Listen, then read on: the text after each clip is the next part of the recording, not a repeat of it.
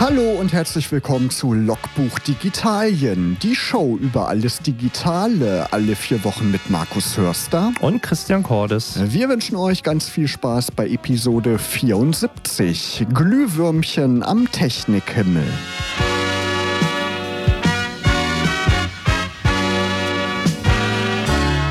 Christian, in der letzten Folge haben wir uns ja schon relativ viel über künstliche Intelligenz unterhalten. Chat, GPT und GPT, diese Technik, die da drunter liegt. Und ja, gerade die letzten Tage ist das ja alles wieder noch mehr explodiert, mhm. noch mehr News aus dieser Sphäre.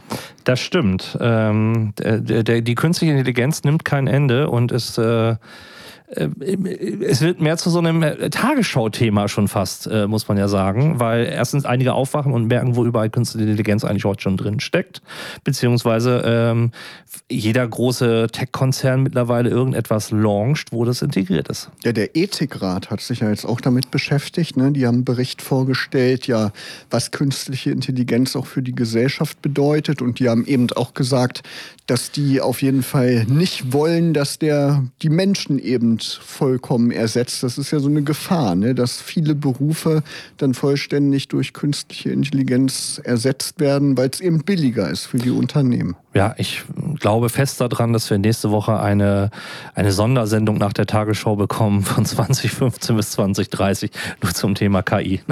Kann sein. Dann vielleicht mit einem KI-Moderator. Das kann auch passieren im schlimmsten Fall. Ingo Zamparoni als KI, ja, das ist bestimmt lustig.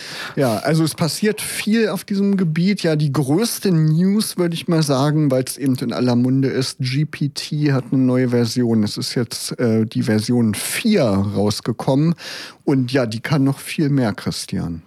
Genau. Also natürlich hat sie einen aktuelleren Datensatz und was sie eigentlich ganz äh, äh, anders macht als die Dreier-Version, ist das Thema der Bilder und die Möglichkeiten des Integrierens von Grafiken. Also man hat schon die ersten Unkenrufe einiger Grafikdesigner gehört, die gesagt haben, oh, Logoentwicklung, ich werde arbeitslos, weil ich einfach ChatGPT sage. Ähm, soll ungefähr so aussehen, äh, aber nicht so wie der andere. Und man schmeißt praktisch so ein paar Vergleichsmuster äh, gegeneinander. Und am Ende äh, rödelt er ein bisschen rum und spuckt dir ein paar äh, Vorentwürfe raus, die sich eigentlich schon ganz gut sehen lassen können, muss man sagen. Ja, ja, und die KI, die kann Bilder auch verstehen. Ne? Ja. Das ist auch das Wichtige und kann die Bilder auch beschreiben und weiß dann auch, was da überhaupt ja dargestellt wird. Und das ist total beeindruckend. Ne? Genau, die können nicht nur sagen, irgendwie, das ist ein Mensch oder ein Tier, sondern da viel ja, genauer einsteigen. Man kann das Ganze ja noch nicht ausprobieren. Ne? Gerade diese Bildergeschichte, die ist noch nicht freigeschaltet und da kommen, glaube ich, selbst die bezahlenden Nutzer von ChatGPT noch nicht drauf. Und äh, generell auch die Version 4 ist nur für Bezahlnutzer von ChatGPT gerade nutzbar. Auch längere Textmengen können generiert werden. Da gab es ja ein Limit in der 3.5er Version. Jetzt kannst du da quasi ein ganzes Buch schreiben lassen von der KI. Wird irgendwann so kommen. Ja, und das Spannende ist ja, dass sich die KI merkt, was man am Anfang besprochen hat. Ne? Und geht darauf ein und setzt darauf auf. Und das ist wirklich eine ganz spannende Sache. Wir werden das auf jeden Fall weiter beobachten. Ein Tipp, den ich ja im Internet vernommen habe, Bing die Suchmaschine von Microsoft, die hat ja jetzt auch so ein Chat-Modul eingebaut. Wenn man den Edge-Browser zum Beispiel nutzt, da ist jetzt auch so eine Leiste, die da aufploppt, wo man dann diesen Chat direkt integriert hat. Und da steckt wohl auch schon die Vierer-Version dahinter. Also wenn man nicht bereit ist, für Chat-GPT zu bezahlen und diese neue Technologie mal ausprobieren möchte, kann man ja den Bing, die neue Bing-Version mal ausprobieren. Diese Warteliste gibt es auch wohl nicht mehr. In der letzten Sendung hatten wir ja darüber gesprochen, dass Microsoft eine Warteliste aufgesetzt hat, um sich dafür anzumelden für den Beta-Test. Und jetzt ist es für alle schon verfügbar. Ging ja auf jeden Fall fix. Ja, das sind so zwei Hakenfüße für mich. Äh, erstens Bing und zweitens ja. Edge. Also das habe ich es nicht so mit. Ja, aber ich denke mal, dass Microsoft damit ja. versucht, eben Nutzer zu gewinnen. Ne? Gegen Google hatten sie nie irgendwie Klar. eine Chance, aber durch so eine Technologie kann man dann wieder Leute, ja, als Nutzer generieren. Aber Google ist ja auch fleißig dabei, Christian. Genau, Bart, also nicht der Simpson Bart, sondern äh, BARD ähm, stellt halt auch seinen Konkurrenten äh, oder hat seinen Konkurrenten schon vor ein paar Tagen vorgestellt, beziehungsweise schon Wochen her, muss man fairerweise sagen. Und auch da gibt es eine ja, neuere Version, die natürlich äh, jetzt zum Laufen gekommen ist. Und ähm, ihr könnt das Ganze auch unter anderem finden, weil es gibt jetzt eine Landingpage ganz neu, nämlich unter https bart.google.com, wo nochmal alle Infos wirklich auch zusammengefasst werden. Was ist Bart? Äh, wie funktioniert das? Und ähm, ja, wir, wir, kommen jetzt langsam in das Universum, dass auch die anderen nachziehen und es greifbar wird. Genau, man kann sich anmelden für einen Test, ne, ist als Experiment gekennzeichnet. Mal gespannt, wie lange es als Experiment gekennzeichnet wird. Ich glaube, Gmail war ja noch nach acht Jahren äh, Zugänglichkeit immer noch in der Beta-Phase.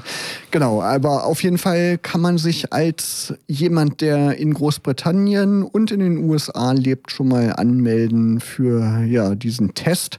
Und es geht wohl angeblich auch über ein VPN. Also wenn ihr VPN-Nutzer seid, da könnt ihr so tun, als würdet ihr in den USA sein und dann kann man sich auch dafür anmelden. Mal gespannt, wie da der Unterschied ist, wie das Ganze funktioniert, die Technologie von Google. Ja, und ganz frisch heute auch veröffentlicht wurde ja die KI von Adobe. Ja, die KI kann man nicht sagen. Adobe hat ja schon längere Zeit eine KI, Sensei nennt, nennt sich das, ist in verschiedenen Kreativprodukten schon integriert. Wenn man Photoshop benutzt, da kennt man ja die diversen Funktionen, wie das inhaltsbasierte Füllen zum Beispiel. Das basiert auf dieser Sensei-Technologie. Jetzt hat Adobe aber einen eigenen ja, Dienst vorgestellt oder eine eigene App namens Adobe Firefly. Deswegen das Glühwürmchen Firefly ist eben Glühwürmchen auf Englisch ein KI-Bildgenerator. Hat man jetzt auch schon öfter von gehört. Ne? Gibt es ja verschiedene Beispiele, gibt es ja auch wirklich beeindruckende Ergebnisse. Ich habe hier zum Beispiel dem Calvin Hollywood, kennst du den? Der war früher so im Photoshop-Universum unterwegs, hat äh, Tutorials gemacht bei YouTube. Jetzt ist er mehr so Business-Coach. Aber der hat auch ähm, viel diese KI-Bildgeneratoren in letzter Zeit genutzt und wirklich fotorealistische Ergebnisse damit erzeugt. Wirklich beeindruckend. Und Adobe will jetzt sowas eben auch machen und nutzt dafür auch Adobe Stock, also diese große Bilddatenbank, ähm, die Adobe gehört, die sie vor einiger Zeit mal aufgekauft haben. Und diese Bilder werden unter anderem und auch Bilder aus der Public Domain, also die keinen Urheberschutz mehr haben, werden eben für diese Bildgeneratoren verwendet. Also ja, eine ganz spannende Entwicklung. Mal gucken, wozu das führt, Christian. Ja, Bildgeneratoren ich habe da immer diese Schre kennst, kennst du diese Capture? Äh, klick, klicke alle Bilder an, wo eine, wo, wo eine, Ampel zu sehen ist. Meistens funktioniert das dann nicht. Das ist damit aber nicht gemeint. nein, nein.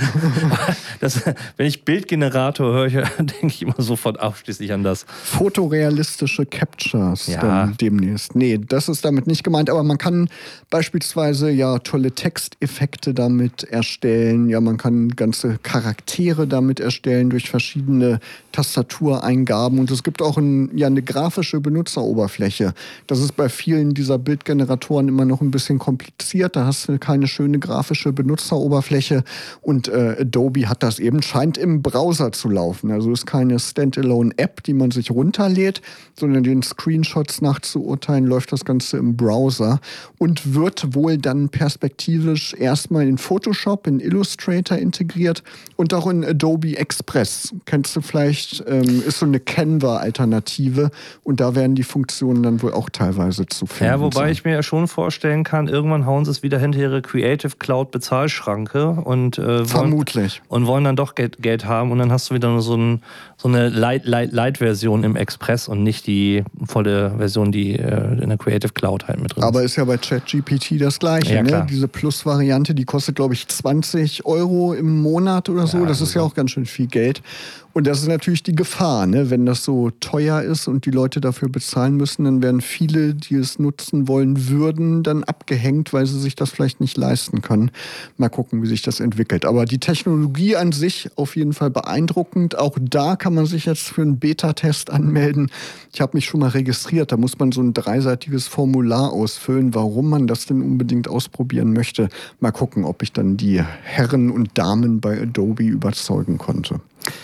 Ja, und überzeugt waren wir letzte Woche nicht wirklich, weil wir hingen so ein bisschen in den Seilen, kann man sagen. Also wir wurden nicht versorgt, wie wir sonst immer versorgt wurden, oder Markus? Womit denn? Was haben wir denn sonst immer? Also äh, fleißige Hörer wissen ja, dass Markus und ich äh, Pixel-Nutzer sind. Ah, okay. Und wir sind letzte Woche einfach nicht versorgt worden. Alle anderen haben es bekommen, nur wir haben in die Röhre geguckt. Genau, das neue Update, der Feature Drop.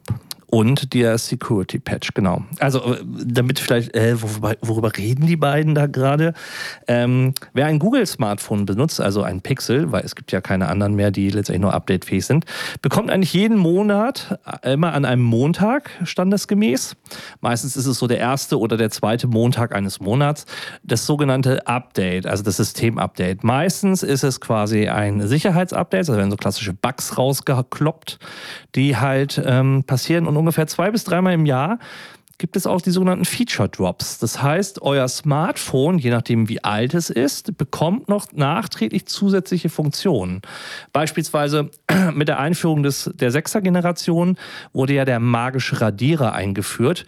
Der wurde dann äh, erst erklärt, dass es nur mit dem 6er geht. Mittlerweile wurde er dann übertragen, glaube ich, in Google One. Ist er mit integriert Genau, worden? jetzt kürzlich. Ne? Sind für alle Google One-Nutzer gibt es den jetzt. Genau, und jetzt ist er sogar durchgereicht bis runter aufs 4a das nämlich jetzt auch den magischen Radierer mit inkludiert hat. Das heißt, äh, dieses Smartphone, also das, das alte Smartphone, das 4a, was gebaut worden ist, ich weiß nicht, was es 2020?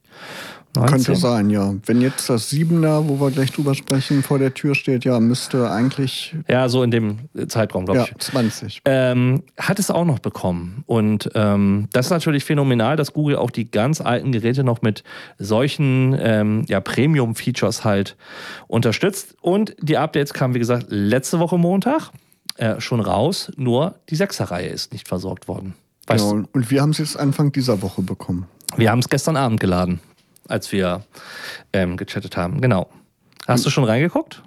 Ich habe schon reingeguckt und besonders interessant das Kamera-Update, finde ich, weil da gibt es jetzt eine Funktion, die es vorher, meine ich, nicht gab, denn die Kamera erkennt jetzt automatisch, ob der Nachtmodus ja gut wäre und stellt den Nachtmodus automatisch ein. Das finde ich wirklich praktisch, weil sonst musste ich immer extra die Funktion suchen mit Nachtmodus und jetzt wird das, wenn es zu dunkel ist, einfach angeboten. Genau, und die haben praktisch am Lichtsensor nochmal rumgeschraubt und haben praktisch die automatische Er- Lichterkennung, wie man das aus dem Auto auch kennt, mit Abblendlicht ähm, an und aus und ähnliches, haben, haben praktisch die Funktion nochmal nachgerüstet.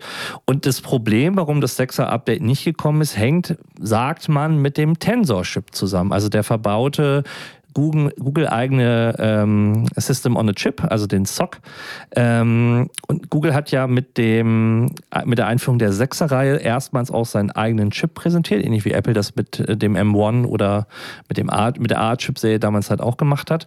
Und der hat beim Update Probleme gemacht, weil man bei der 7er-Reihe natürlich schon auf die zweite Generation umgestiegen ist. Und ja, da gab es einen Bug. Ist ja oft so. Bei der ersten Generation gibt es noch Kinderkrankheiten, die dann eben peu à peu ausgemerzt werden. Magischer Ra- Radierer können wir vielleicht noch kurz erklären. Da kann man eben in Google-Fotos nachträglich zum Beispiel störende Leute irgendwie im Hintergrund entfernen mit so einem Fingerwisch und werden dann, ja, wie in Photoshop, wie man Ja. das auch kennt, einfach äh, entfernt. Funktioniert in den meisten Fällen noch ganz gut und ja, für so Social-Media-Nutzung und jetzt nicht die High-End-Fotoretusche ist das völlig ausreichend. Hast du noch irgendwie ein spannendes Feature entdeckt im Feature Drop? Ja, für das 4a, was ich ja auch noch äh, rumliegen habe, ist tatsächlich, dass ähm, die Telefonfunktion nochmal aufgebohrt worden ist mit diesem Hold Me. Also wenn du in Telefonhotlines oder ähnliches bist, ähm, kann das Smartphone selber interagieren. Ähm, das, was wir ja auch, es gab ja mal dieses Experiment Google Duplex, ähm, wo praktisch das Telefon selber einen Friseurtermin äh, gebucht hat. Und diese, diese Warteschleifen und diese Auswahlmenüs, das beherrscht das Telefon jetzt auch sehr, sehr gut ähm, und äh, ist praktisch auch aufs 4a runtergereicht worden. Genau. Drücke Nummer zwei, wenn du Support brauchst Genau. und so weiter. Ne? So wie man das kennt und liebt von Telefonhotlines. Kannst du knicken. Markus. Also Ja. zukünftig das Smartphone. Genau, da haben wir schon oft drüber gesprochen, ne? das faltbare Smartphone. Ich habe letztens bei einer Bekannten hier in Braunschweig, äh, mit der ich mich getroffen habe, gesehen, ein äh, Samsung Galaxy Fold in freier Wildbahn. Das allererste Mal. Habe ich vorher noch nie gesehen, außer auf einer Messe vielleicht mal. Und ähm, ja, Google will demnächst auch mit so einem faltbaren Ding kommen. Mhm. Das Pixel Fold. Ähm, Ihr merkt schon an unserem Enthusiasmus, dass Markus und ich nicht die Zielgruppe sind für faltbare Smartphones. Ähm, aber ja, es, es kommt halt raus äh, und äh, ja, wie soll ich sagen, man erwartet ja irgendwie von jedem Hersteller mittlerweile, dass irgendwann äh, sie auch äh, in diese Faltgeneration ähm, einsteigen wollen, weil man, was sich wahrscheinlich verspricht, dann irgendwie noch eine Zielgruppe da zu erreichen, die man haben will. Persönlich für mich selber ist es nichts. Ähm, ich kann, also ich kann so den, ja, weiß nicht, also. Ja, mir ist auch das aktuelle Smartphone groß genug. Irgendwie 6,5 Zoll oder wie groß das ist. Ja. Ne? Das ist eigentlich für ein Alter groß genug und ich brauche nicht so ein Riesending, was dann ja auch zusammengeklappt total dick ist. Ne? Ja, also wie gesagt, dafür, wenn ich mehr Screen möchte, habe ich ein Tablet dabei. Da brauche ich nicht das Smartphone, aber es gibt einige Leute, also gerade so Gamer habe ich gehört, die lieben praktisch diese Fold-Geräte, weil sie halt mehr Spielfläche in der Hosentasche haben, was sie halt mitnehmen können. Ja klar, zum Spielen, da macht das auf jeden Fall Sinn. Ne? Aber ich spiele halt überhaupt nicht auf dem Smartphone und deswegen. Und ich brauche auch nicht, das ist ja auch manchmal so ein Argument auch von Microsoft. Wie hieß das nochmal von Microsoft? Duo, Surface Duo. Duo, genau. Da war ja das Argument, dass man dann zwei Sachen gleichzeitig machen kann. Aber wie mache ich denn zwei Sachen gleichzeitig auf so einem kleinen Display?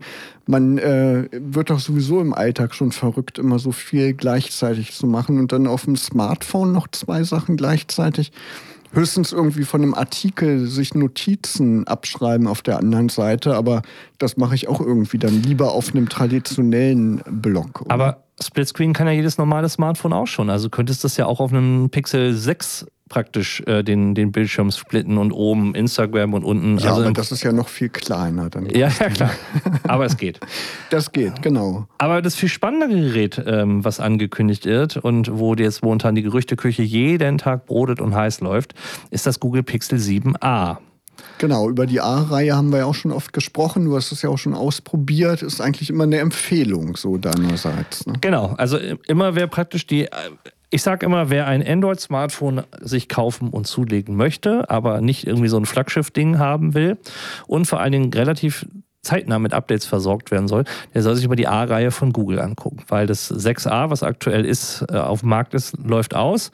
Man tippt jetzt äh, zur Google I.O. kommt das Neue und das 7a kriegt meistens immer vom Vorgänger, also vom 7er, äh, bestimmte Linsen und Technik halt durchgereicht, sodass man jetzt praktisch darauf spekulieren kann, dass das 7a ein wirklicher Preiskracher wird.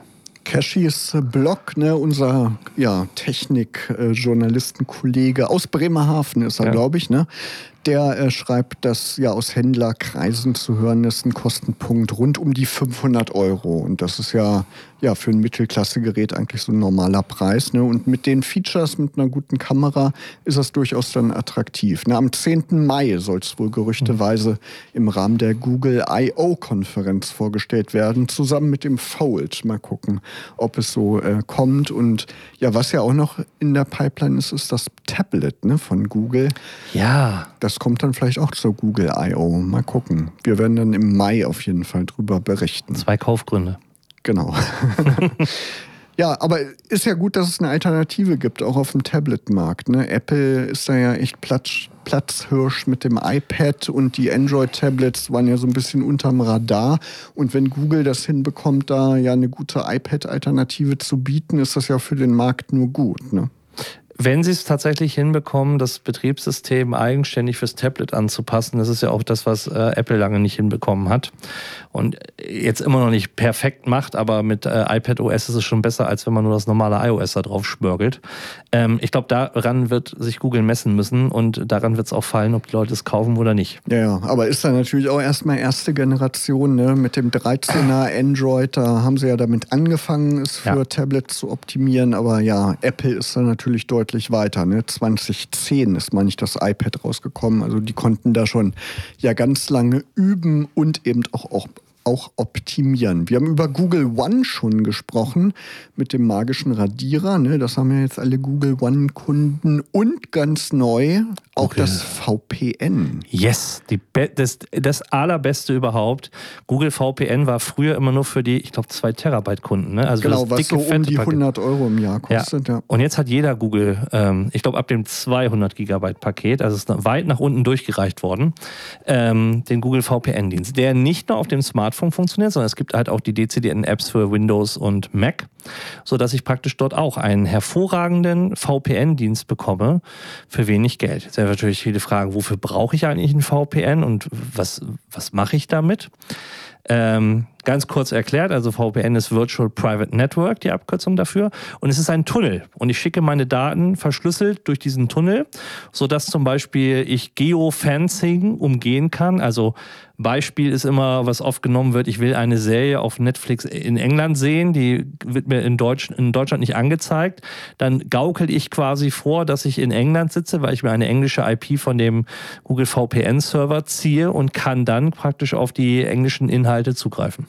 Genau, das ist ein Anwendungsbeispiel. Oder eben um, ja, wenn man irgendwelche sensiblen Sachen macht, wie Online-Banking auf Reisen beispielsweise, sollte man das, gerade wenn man in einem öffentlichen Netzwerk ist, auf jeden Fall über ein VPN machen. Da ist man dann auf der sicheren Seite ja. und dann kann keiner die Daten abgraben. Aber ich habe auch gelesen, angeblich, ja, man weiß es noch nicht genau, aber Google Workspace, dieser professionelle Teil dieser Google-Angebote, die haben ja gerade eine Preiserhöhung erfahren um ein paar Prozent, ich weiß nicht ganz genau. Ah. Und da wird jetzt gemutmaßt, dass auch diese Google One-Abos, die sich an Privatkunden richten, auch im Preis angepasst und erhöht werden. Mal gucken, ob es so kommt. Wobei es einen neuen Google Workspace gibt, Workspace Individual, der sich an Privatpersonen richtet. Ah, okay.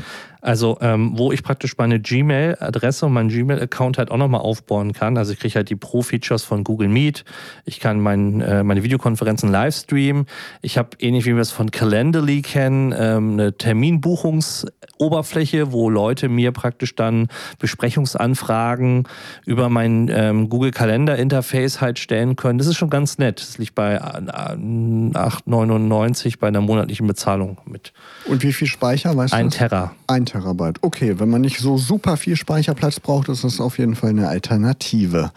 Ja, noch was Neues aus dem Google-Universum und aus dem YouTube-Universum. YouTube gehört ja seit vielen Jahren zu Google und ja, Logbuch Digitalien ist ja auch seit vielen Jahren ein Podcast. Ne? Ihr hört uns unter logbuch-digitalien.de und überall, wo es so Podcasts gibt und vielleicht auch demnächst irgendwann auf YouTube, denn YouTube und YouTube Music führen jetzt eine Podcast-Funktion ein. Das ist eigentlich eine spannende Sache. Ja, wobei auch auf der anderen Seite zu erwarten. Also Liegt eben, auf der Hand. Ja. Genau, also Spotify und Co. haben ja auch Podcasts irgendwann für sich entdeckt. Podcast ist nach wie vor noch ein, ein großer Markt ähm, und erfreut sich äh, halt äh, einer großen Beliebtheit und ähm, ja, gibt ja lange auch schon Videopodcasts, ne? habe ich auch schon genau. ganz lange immer geguckt. Und das Clevere an dieser Geschichte ist, man kann als Creator, wie man das ja so äh, neudeutsch betitelt, kann man ja im YouTube-Studio, wo man eben seinen YouTube-Kanal ähm, verwaltet, kann man jetzt neuerdings in dem neuen Tab, da gibt es jetzt so einen Tab Podcast, kann man eine Playlist anlegen, die als Podcast äh, deklarieren und dann vorhandene Videos äh, reinpacken und dann kann man über YouTube Music kann man dann die Audiospur anhören. Das ist eigentlich eine ganz spannende Sache für Interviews zum Beispiel, ja. wenn man nicht unbedingt das Video gucken will und gerade wenn man mobil unterwegs ist, nimmt das ja auch viel Datenvolumen weg ne? und dann kann man eben nur die Audiospur anhören. Also eigentlich ein ganz cleverer Ansatz, würde ich sagen. Ne? Ja. Ihr hört Logbuch Digitalien. Ja, und apropos Logbuch, Christian, wo machst du denn gerne Notizen? Oh, oh. auf meinem neuen Remarkable. Ich dachte, du steigst jetzt ein irgendwie mit einem ja, Papiernotizbuch oder so. Du gehst gleich ins Volle. Nein, wobei, halt, stopp, zurück. Es gibt auch tatsächlich ein super geniales analoges Notizbuch, nämlich von Zettelweise. Die hat, haben eine, ähm, viele kennen ja Trello, und die haben praktisch ein analoges Trello-Board gebaut. Also Okay. aus einem, einem Kalender. So mit äh, kleinen Post-it-Zettelchen und Co. Super schön, super cool. Wer es analog mag, zettelweise, absolute Empfehlung. Ähm, ich bin tatsächlich auf digital umgestiegen. Ich habe früher klassisch mit dem iPad, was ich eigentlich auch immer mitschleppe, äh, Notizen gemacht mit dem Pencil. Aber es ist nicht so cool wie mit dem Remarkable. Und nimmt auch viel Strom weg immer, ne? Genau, und das Remarkable ist praktisch wirklich für Leute, die entweder so Grafiker und Illustratoren sind und viel zeichnen und skribbeln, ist das halt gut. Oder Leute, die halt sehr viel Notiz machen und es handschriftlich machen. Basiert auf E-Ink, ne? wie man Yes. das vom Kindle oder von anderen E-Readern kennt und dadurch eben sehr stromsparend, schwarz-weiß auch, ne? Genau, monochrom. Und ähm, es gibt eine App zum Synchronisieren mit dem Rechner und ähm, ich liebe es. Es ist top. Es ist wie Schreiben auf Papier, nur halt äh, als digitales Notizbuch. Ich habe es vorhin vor der Sendung mal ausprobiert. Das fühlt sich echt an wie Papier. Auch wenn man das wegradiert. Ne? Man kann Ja. den Stift andersrum nehmen, dann kann man es wegradieren und das fühlt sich echt so an. Wirklich ja eine interessante Technologie. Was kostet der Spaß? Ja, ähm, davon kann man einige äh, Papierbücher kaufen. Ich glaube, es liegt aktuell so bei 350 plus Stift nochmal, plus Hülle. Da ist man locker dann schnell bei über 500 Euro. Okay, aber für Leute, die viel so handschriftliche Notizen machen wollen, da lohnt sich das dann. Ne? Und dann Ja. braucht man nicht stapelweise Papier mit sich herumschleppen, sondern hat das alles in so einem Gerät übersichtlich. Ja, notiert. Ja, das ist wirklich ja, was auch Amazon schon mal rausgebracht hat, oder? Die haben doch auch so einen Versuch Ja, gestartet, oder? der heißt Scribble von Amazon. Das ist praktisch so ein klassischer E-Ink-Reader, auch mit der äh, mit so einer Notizfunktion. Aber ähm, der ist von der Funktionalität nicht annähernd so gut wie das Remarkable. Okay, und damit sind wir aber auch bei unserem nächsten Thema, denn Oh. Amazon schließt etwas.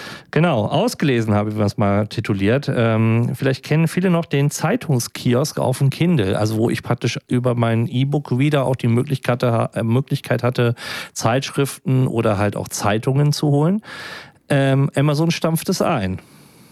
Haben Ähm, die Gründe genannt? Naja, also es ist ja meistens so, dass äh, wahrscheinlich was dahinter stecken wird und das ist so genau nennen, sind Nutzerzahlen, weil ich natürlich dann auch, ähm, was ich die FAZ-Ausgabe und Co. halt einzeln bezahle und äh, Amazon nimmt sich natürlich auch was vom Kuchen von dem Preis und ja, irgendwann werden diese ganzen Ketten halt irgendwann auch mal aufgesprengt, dass halt auch eine FAZ sagt, das macht für uns gar keinen Sinn, das da irgendwie mehr da rein zu pushen oder sie wollen ihr eigenes Angebot halt mehr in den Vordergrund stellen. Äh, schlichtweg, ähm, der Hahn wird einfach zugedreht. Ähm, ob das jetzt ein großer Verlust ist, ich habe nie Nutzerzahlen wirklich gehört, wie viele Leute das nutzen. Ich selber habe auch einen Kindle-Reader. Ich habe das zwar mal gesehen, aber habe das auch nie aktiv benutzt. Vielleicht bei einmal eine Zeitung oder eine Ausgabe gekauft. Ähm, ich halte den Verlust, wenn du mich persönlich fragst, für verschmerzbar. Die Kollegen von Heiser Online, die mutmaßen ja, dass Kosteneinsparung bei Ja. Amazon der Grund sein wird. Ne? Die entlassen ja ganz viele Leute. 18.000 Jobs werden ja abgebaut. Ne? Ging ja letztens durch die Presse. Ja, und irgendwie muss sich das Ganze ja auswirken. Aber wie du sagst, ich habe das auch nie genutzt. Ich habe zwar ein Kindle, aber irgendwie, ich lese immer noch lieber, wenn ich ein Buch lese, das auf Papier und irgendwie mit dem Kindle bin ich nie so hundertprozentig warm geworden. Gibt Leute, die viel und gerne darauf lesen, ne? gerade so, ja, die ein Buch nach dem anderen verschlingen, für die ist das natürlich eine coole Sache, spart ja auch viel Platz, aber irgendwie für mich nicht so wirklich. Vor allen Dingen die neuen Kindle, also wenn man einen etwas neueren E-Book-Reader hat, die können ja auch Pod ähm, Hörbücher abspielen, die ich bei Audible gekauft habe. Das stimmt, ja, weil die ja auch zusammen ja, gehören. Genau. genau ja. ja, das ist wirklich eine spannende Sache und ja, die Synchronisation ist ja auch spannend. Ne? Ja. Wenn man im Hörbuch bei Minute 30 aufhört und beim Kindle weiterlesen will, dann äh, ist man direkt an der richtigen Ja. Stelle. Das ist ja wirklich eine ganz interessante Sache. Wann bist du das letzte Mal Bahn gefahren, Markus? Gar nicht so lange her, vor anderthalb Wochen. Hast du dafür bezahlt? Ja. Stell dir mal vor, es ist jetzt andersrum. Die Bahn zahlt dir etwas dafür, dass du es nutzt. Gibt es sowas etwa? Ja, gibt es. Und zwar, die Bahn bezahlt dich jetzt, wenn du Fahrrad fährst. Okay, ja, ich fahre jeden Tag Fahrrad. Wann kriege ich das Geld? Wo kann ich es abholen? Ja, also stopp, ganz so einfach ist es nicht. Ähm, es gibt eine App, die findet ihr im Store. Inside Digital hat darüber berichtet. Ähm, die heißt DB Rad Plus und gilt natürlich noch nicht in allen Städten, sondern es gibt halt eine Auswahl von Städten. Hamburg ist dabei, Berlin, Bamberg äh, und so ein paar andere. Und im Grunde genommen, ähm, ja, tracken die so ein bisschen deinen dein, dein Bewegungsradius und damit sammelst du Bonuspunkte und mit diesen Bonuspunkten kannst du am Ende etwas natürlich damit machen. ja, eigentlich eine witzige Idee, ne? Ja, aber wissen die natürlich genau, wo ich äh, hinfahre. Ja, das ist klar. Also äh, dafür, dass äh, der Deal ist halt Daten gegen äh, Punkte. Punkte oder Freitickets oder einen Gratis-Kaffee wie bei McDonalds oder anderen. Ähm, aber für, für ja, Prämiensammler, die sowieso sagen, ich bin sowieso gläsern und dann können Sie, kann ich mir halt meine nächste Bahnfahrt auch mit Fahrradfahren äh, erstrampeln. Aber Braunschweig ist noch nicht dabei oder die nein. Region? Okay. Nein, nein. Aber also, kommt vielleicht irgendwann. Ja, also hier aus der Region ist nichts dabei. Es ist tatsächlich alles bis auf Hamburg eher so im süddeutschen, schwäbischen Raum angesiedelt. Genau. Und manchmal ist ja auch gut, wenn man das Smartphone mal nicht benutzt und eine Pause einlegt, oder? Da hat man auch was gefunden, Christian. Genau. Und zwar gibt es die OneSec App. Das ist so ein bisschen der digitale, die digitale Drogenentzugs-App, mhm. die euch praktisch so ein bisschen aus der Social Media Welt beamt. Wenn ihr sie nutzt und praktisch ja euch eine ein, ein Digital Detox äh, App basiert äh, verschreibt, wenn man es mal so sagen kann. Genau, das ist ein Screenshot auf der Seite, wo wir es gefunden haben. Und ähm, ja, da steht, dass man schon 16 Mal in den letzten 24 Stunden versucht hat, Instagram zu öffnen. Und dann kann man drücken Continue Breathing, also ähm, ja, weitermachen mit diesem Digital Detoxing. Oder ähm, ja, dann ist da ein Button, der ganz weiß hinterlegt ist, also sehr auffällig. Ich ähm, möchte Instagram nicht öffnen. Ne? Also wird man ermutigt, diesen Button zu drücken und ganz klein darunter Continue on Instagram, also dass man ja, doch zu der App will. Also ja, um sich das so ein bisschen abzugewöhnen. Aber es ist ja auch wirklich spannend, wie oft man so eine App aufmacht am Tag. Ne? Ja, als iPhone-Nutzer kennt man das ja von, dem, von der wöchentlichen Statistik, die immer rauskommt, deiner Bildschirmzeit, wo ja halt auch drin steht, wie oft du ähm, das Smartphone aktiviert hast, das ist schon erschreckend äh, an manchen Tagen oder Wochen. Unter Android gibt es ja auch so eine spannende Funktion, da wird das Display dann irgendwann auf schwarz-weiß umgestellt, um es unattraktiv ma zu machen, zu benutzen. Ne? Ist auch ja, ein witziger Ansatz. Ja. Aber da sollte man auf jeden Fall darauf achten, ein bisschen weniger am Smartphone hängen. Aber was wir auch gehört haben, Microsoft hat was Neues. Ja, was Neues ist zum Beispiel die Bildkonferenz kommt wieder zurück in Präsenz. Ne? Ist ja diese große oh. Entwicklerkonferenz, war jetzt in den letzten Jahren immer virtuell, war natürlich auch ganz gut, weil man konnte kostenlos dran teilnehmen. Ich glaube, war kostenlos, ne? wenn ich mich richtig erinnere. Irgendwie verschwimmt das in der Corona-Zeit ja so ein bisschen. Aber diesmal wird es hybrid stattfinden. Also wird eine virtuelle, ein globales Digital Event, wie sie das betiteln. Es wird eine virtuelle Variante geben, aber es wird auch in Seattle wird es auch ein Vor-Ort-Event geben. Ja, und da stellt Microsoft immer das vor, ja, was für die Entwickler interessant ist. Und die Entwickler sind natürlich wichtig für Microsoft, weil die die Software programmieren, die unter Windows und Co. läuft. Apropos äh, große Konferenzen, wir hatten letzte Woche ja eine Riesenkonferenz Konferenz. Die South by Southwest war in Austin. Stimmt, ja. Ist ja so ein Riesenfestival, auch Musikfestival, Filmfestival. Ne? Hast du da irgendwas vernommen? Ja, ich habe so ein paar Talks gesehen. Ähm, und ähm, ja, also es war jetzt, jetzt nicht die Megakracher, fand ich dabei, aber es ist grundsätzlich, finde ich, eins der interessantesten Festivals, weil es halt, ähm, äh, wir können uns so an den Untergang der Cebit erinnern, wo man ja so ein bisschen versucht hat, South by Southwest äh, nachzuimitieren, aber es, das, das Festival hat einfach so seinen eigenen Charme. Und ich habe nämlich letztens gelesen in, ich glaube im Tagesspiegel war es, dass Berlin sich aufmachen will, äh, neben der Republika auch einen eine irgendwie geartete South by Southwest ähm, Abklatsch in Berlin zu starten. Ja, ja wäre natürlich cool. Ne? Und Berlin ist ja so eine ja, hippe Stadt. Da kann sein, dass da irgendwie sowas etabliert wird in Zukunft. Ja. Aber daran merkt man ähm, ja, dass so Konferenzen in Präsenz doch immer noch irgendwie wichtig sind. Ne? In der Corona-Zeit hat man ja oft gesagt, irgendwie alles wird virtuell und wird auch virtuell bleiben. Aber irgendwie ersetzt das doch nicht irgendwie die persönliche Begegnung, ne? Wie Republika, wir haben es ja erlebt. Oder wenn ich jetzt durch Google Fotos scrolle, bekommt man ja immer die Erinnerungen und jetzt haben wir ja gerade März. Und März war ja traditionell immer der Monat der Cebit und da trauere ich dem doch irgendwie schon ein bisschen nach, dass es die Cebit in Hannover nicht mehr gibt, weil die weltgrößte Computermesse hier direkt nebenan ist schon schade, dass es das nicht mehr gibt. Ne? Aber so ändern sich halt die Zeiten. So Produktvorstellungen, die können natürlich von den Unternehmen gut auch äh, eigenständig gemacht werden. Aber eben so Dinge wie ja, Programmierinhalte lernen, das geht natürlich am besten auf so einer Konferenz und am besten eben in Präsenz. Ja, und was eventuell da vorgestellt wird oder vielleicht sogar schon vorher kommt, ist das neue Outlook. Christian, benutzt du Outlook? Äh, äh, ja, also. Ist ja so irgendwie so eine Hassliebe, glaube ich, ne, oder? Ja, es ist so ein PIM heißt es ja, glaube ich, offiziell. Personal Information Manager. Ähm, ja, auf der Arbeit muss ich Outlook nutzen, aber ich bin kein großer Freund von Outlook. Also genau, viele Unternehmen basieren ja drauf, eine E-Mail, ja, Terminverwaltung und so weiter, aber das ist irgendwie so aufgebläht, das Ganze. Und es gibt ja auch zig verschiedene Outlooks. Es gibt dann diese moderne Outlook-App, die in Windows integriert ist. Es gibt die große Outlook-App, es gibt Outlook im Browser, es gibt Outlook ja. auf dem Smartphone. Und jetzt soll es demnächst ab April wohl schon das neue Outlook geben, also eine vereinheitlichte Version. Und das wird ja, glaube ich, auch höchste Zeit, wenn man sich das Mail-Programm von Apple allein anguckt. Ne? Wie heißt das unter macOS? Apple Mail ist ja viel attraktiver schon, wie es aussieht und vielleicht entwickelt sich das Ganze dann ja auch in die Richtung. Ja, alleine das Exportieren aus Outlook, diese PST-Dateien, diese riesen Dateimonster, die da erschaffen werden, um nur ein paar Mails und ein paar Kontakte und Kalenderdaten rauszuhühnern. Äh, unfassbar. Ja, mal gucken, ähm, ja, wie sich das Ganze entwickelt. Und noch ein kurzer Tipp für die Spieler unter euch. Steam kennt man ja, diese Plattform, die von Valve mal entwickelt wurde, ursprünglich für die Half-Life-Geschichten.